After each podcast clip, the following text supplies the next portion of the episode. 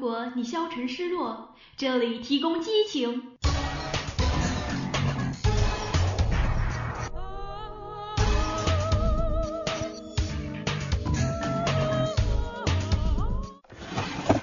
如果你犹豫彷徨，这里提供动力。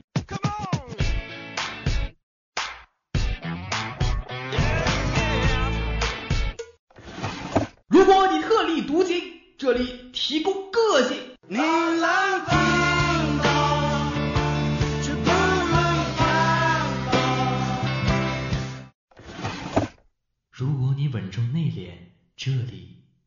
经典。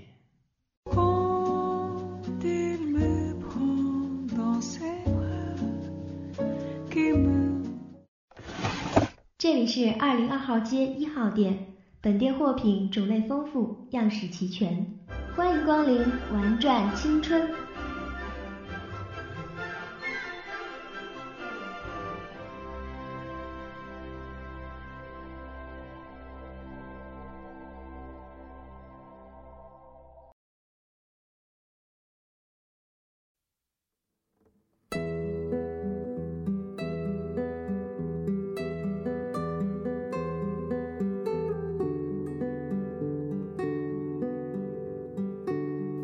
冬日的冷光照射在晶透的白雪上，有亮鲜艳的羽毛，饱和度高的刺眼。一片雪花飞落在眼球上，它条件反射地用下眼睑来缓解雪的刺激。仔细看，灵活的下眼睑向上向下覆盖暴露眼球的时候，令人作呕。室外的温度确实让人想点燃一座木屋来取暖。看到它每个汗毛孔的绒毛炸立着，并且浑身抽搐，我半曲着身子蹲在地上，把它抱在怀里，迫切地想在难熬的寒冬用全部温暖让它保持清醒。不管它怎么用嘴啄我的毛衣，用爪子撕我的裤子，都死死地抱住。即使那是我最讨厌的东西，一只活鸡。它狠啄了一下我的侧脸，挣脱出了我的手臂。我拼全力也很难追上。它平时没什么用处的翅膀，这时感觉忽然在飘动，让整个笨拙的身子都有了力量。我扑上前几次，就等于摔了几跤，扑空在雪地上，血水流进脖颈。一丝寒意在身心蔓延，最终我大吼着对他说：“你为什么要跑啊？我想要把你带回家。”那只鸡回了一次头，然后继续拼命地逃窜。最后，我发现它的脚步慢了下来，然后倒在地上，缓缓停止动作。我蹑手蹑脚地接近它，理性才发现。原来已经被冻僵了。我迅速地抱起他，看到翻上去的下眼皮依然作呕，但没管那么多的，把它塞在羽绒服和毛衣中间，祈求着能在我怀里快点苏醒。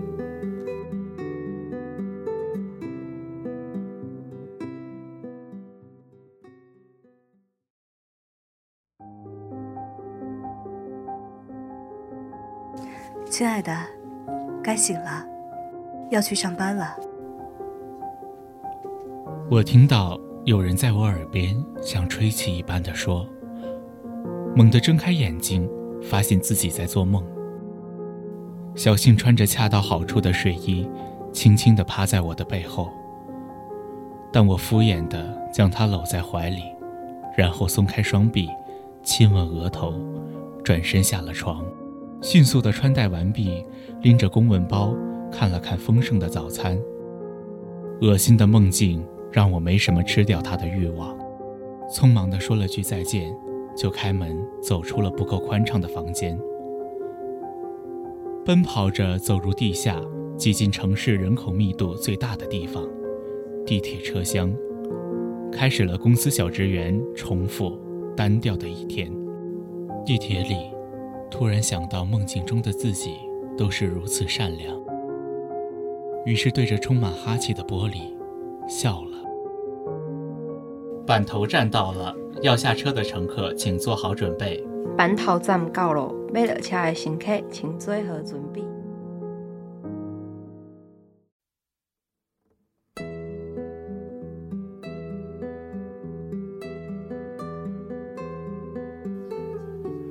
陈明儿，陈明儿，你在玩走啥？你爸爸在喊你呢。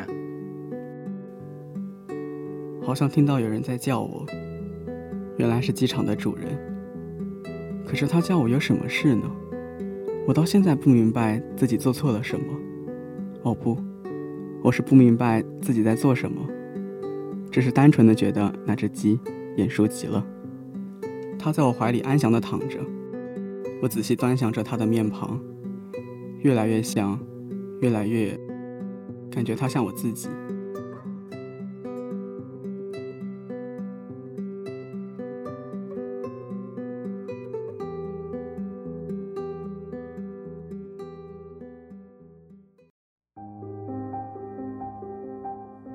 小陈啊，那今天那个报账都做完了吗？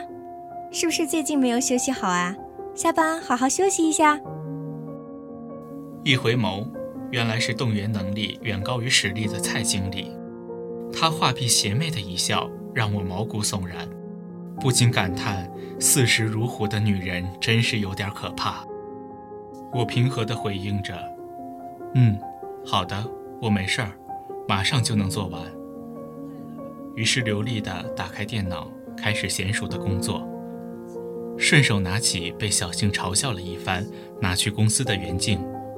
看着里面面容憔悴、满眼血丝的自己，感叹起年轻时候的英姿飒爽。在国企日复一日的工作内容，让三十几岁的自己活得像八十。十年前嘲笑父亲只是个公务员，自己一定会做有激情工作的那个陈明，早就不见，连梦都懒得换内容。余下不多的工作很快就完成，合上电脑，一身轻松。想起那个无厘头的梦，我内心竟强烈的想知道原因和结局。轻叹口气，觉得自己病得不浅。但果不其然，那晚我梦到了故事开始的地方。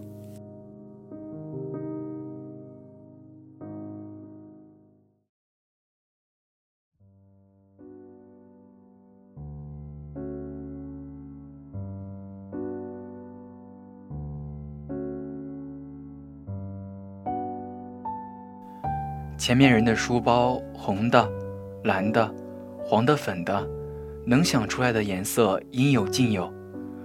我在路灯下若有所思地像老头一样的走着，书包太沉，我任由它滑落到自己的手肘处。一步，两步，尽量地拖延着时间，朝着医院的方向挪着自己只有三十七码的脚。我懒得去闻医院的消毒水味儿。懒得和父亲的眼神做过多的交流，甚至懒得对弟弟的成活抱有希望。但我依然要去医院，在全家焦虑和不安的包围中过得坦然一些。在保温箱中的他，全身红彤彤的，双眼紧闭但十分细长，身体插满各种支持他生活下去的管道，皮肤透亮的，仿佛一触即碎。我不知道别人有没有看到过，但我在保温箱外居高临下的看着他时，他的双眼微微睁开，但又很快的闭上，像从未发生过一样。我在自己看错了的结论中活得心安理得。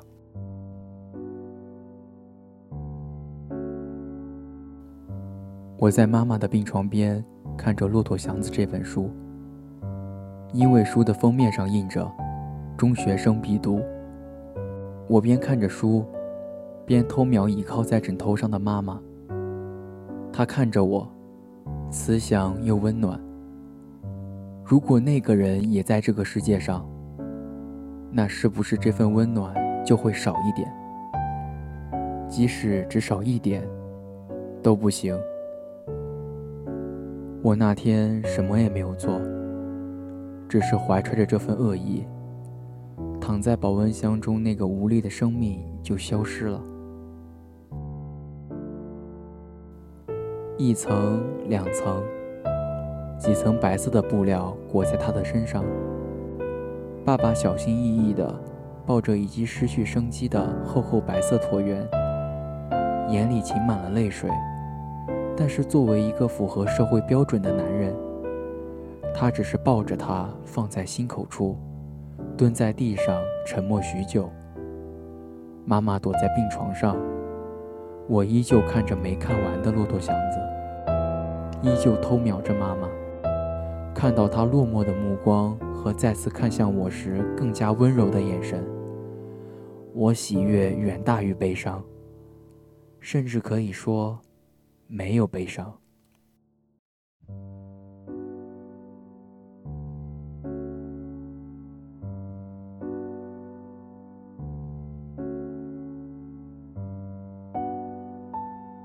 时间过了很久，一周、一个月、一年，全都过去了。可我无法摆脱他睁开眼的那一瞬间，我内心交错复杂的感受。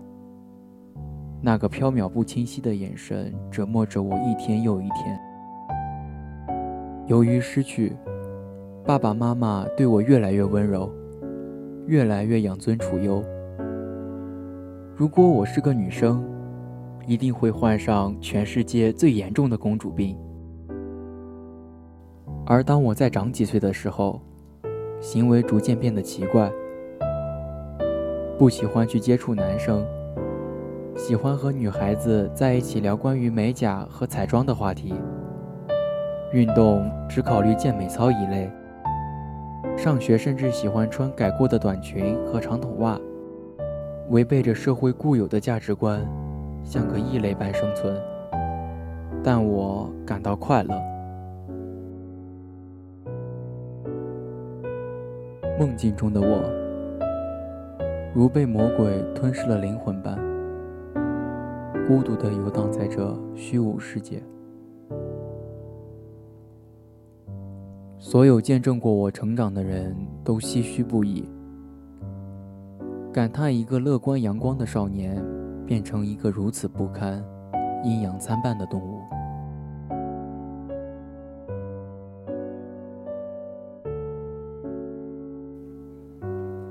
爸爸每天过着朝九晚五的生活。那天下班很早，回家非要带我去看什么医生。我在副驾驶的位置上望着他，在自己如此萎靡的状态下，依然有情绪去轻视他的工作。不知道哪里来的心态，总觉得自己即便如此下去，也必定能功成名就。顺着一条从未见过的路，爸爸坚定地看着车子前方。方向盘在他手中向左向右有条不紊地转动着，开进了一个灯火阑珊的小镇。镇上的路都是下坡，树木与地面垂直，像长满利齿的血盆大口，引导着我们向他的咽喉走去。车开了很久，也比刚刚进来的地方向下很多，出现一个布满灯光的屋子。而他的门前站着一位中年男人，与刚才阴沉的气氛相比，明亮的灯光让我放松不少。但在四下无人的夜里，我听到了一声鸡鸣，一丝恐惧在心里蔓延。我看向爸爸和那个男人，他们继续看着对方，并像老朋友般的微笑着。那么，也就是说，这声音和那个眼神一样。除了我，无人知晓。室内柔和的灯光让我的瞳孔不断放大，加湿器让地热的房间不那么干燥。米白色的宽大外套懒散地趴在他的身上，慈祥的双眼被黑框眼镜遮盖着，手掌胖且细腻。我躺在那张床上，看着他，看着他，然后。慢慢的闭上了眼睛。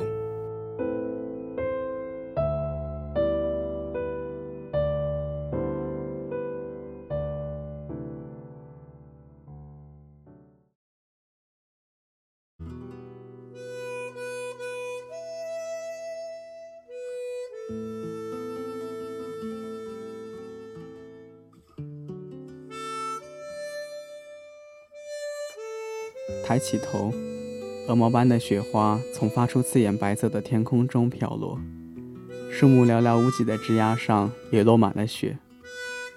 我在一条已经开辟好的路上来回游走，忽然听到爸爸的声音：“嘿，你站在那儿干嘛？快过来呀！”他从我的正前方隐隐约约地走了过来，我朝他的方向走去。大概走了五分钟左右，我闻到了浓重的鸡屎味儿。天空中的雪也仿佛不是水，而是鸡的绒毛。恶心的感觉遍布着全身。漫长的沉默，我终于问爸爸：“为什么要来这？”他回答让我意想不到，或者说哭笑不得。我们来这抓一只鸡回去吃啊！我在心里画了无数问号，或说这种上了年纪的人的思维，我不是很懂。走进那个有无数只鸡的人家，先是和主人问了声好。爸爸好像和那家主人很熟的样子，便寒暄了几句。而当我走进那个不足半身高的小木门时，竟一眼找到了当时在保温箱中盯着我看的那个眼神，那眼神来自于一只鸡。我抱着赎罪的心理走进那只鸡，它在原地保持着骄傲的站姿。但是我忘记了一件大事：那个门没关，所有的鸡蜂拥而出，它也不例外。在我看向那个门的时候。他已经从我的视线能及范围之外悄悄地溜了。之后，我不断地追赶，他不断地逃窜，在白雪皑皑的小村庄上演着你追我赶的人情大戏。寒冷的天气让那些不知天高地厚、跑出去闯江湖的鸡冻僵在路上。我在一堆鸡的躯体中游走，找到了那只。拥有熟悉眼神的我，温柔抱着他，祈求那个冻僵的躯体能因为我动一下。这次，我想让他活着。爸爸隔着很远开始叫我，我回应着。他问道：“你在这抱只鸡干什么？”我略带颤抖的回答：“他其实是我弟弟。”我觉得他是我弟弟。爸爸看着我，面带微笑，指着不远处山岗的墓碑说：“那才是你弟弟。”我惊醒，整个人直坐在那张床上，看着中年男人依旧慈祥的双眼，看着他正在说些什么的嘴一张一合，却无法明了到底在讲些什么。其实，无论你梦到了什么，都是罪有应得。他这样讲。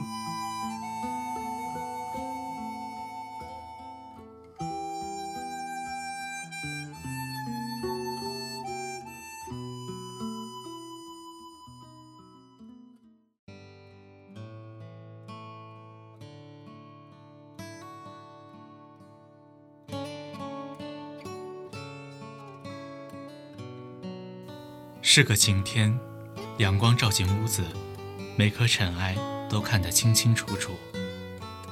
小杏满眼温柔地看着我，抚摸着我的额头，亲吻我的脸颊。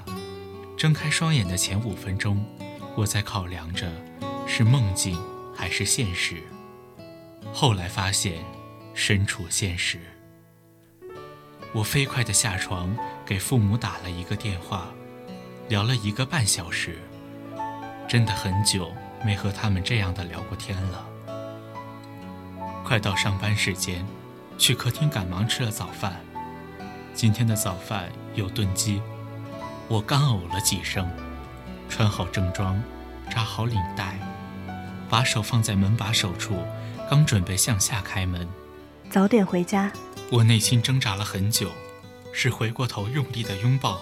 还是真诚的说声“我爱你”。但最后，只是门开的那一刻，顺嘴说了声“好”，然后拿了家门口的垃圾向楼下走去，心满意足。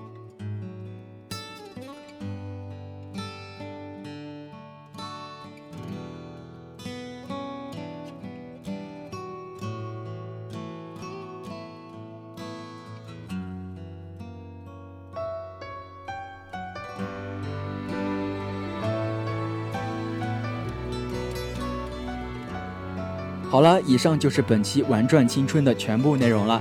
这是他们的青春，那么你的呢？播音：依依、芬达、混蛋、冰帅、以奇、叉叉、安安，采编：Kimmer、机务滚滚，协众监听，共同感谢您的收听。《玩转青春》，下周不见不散。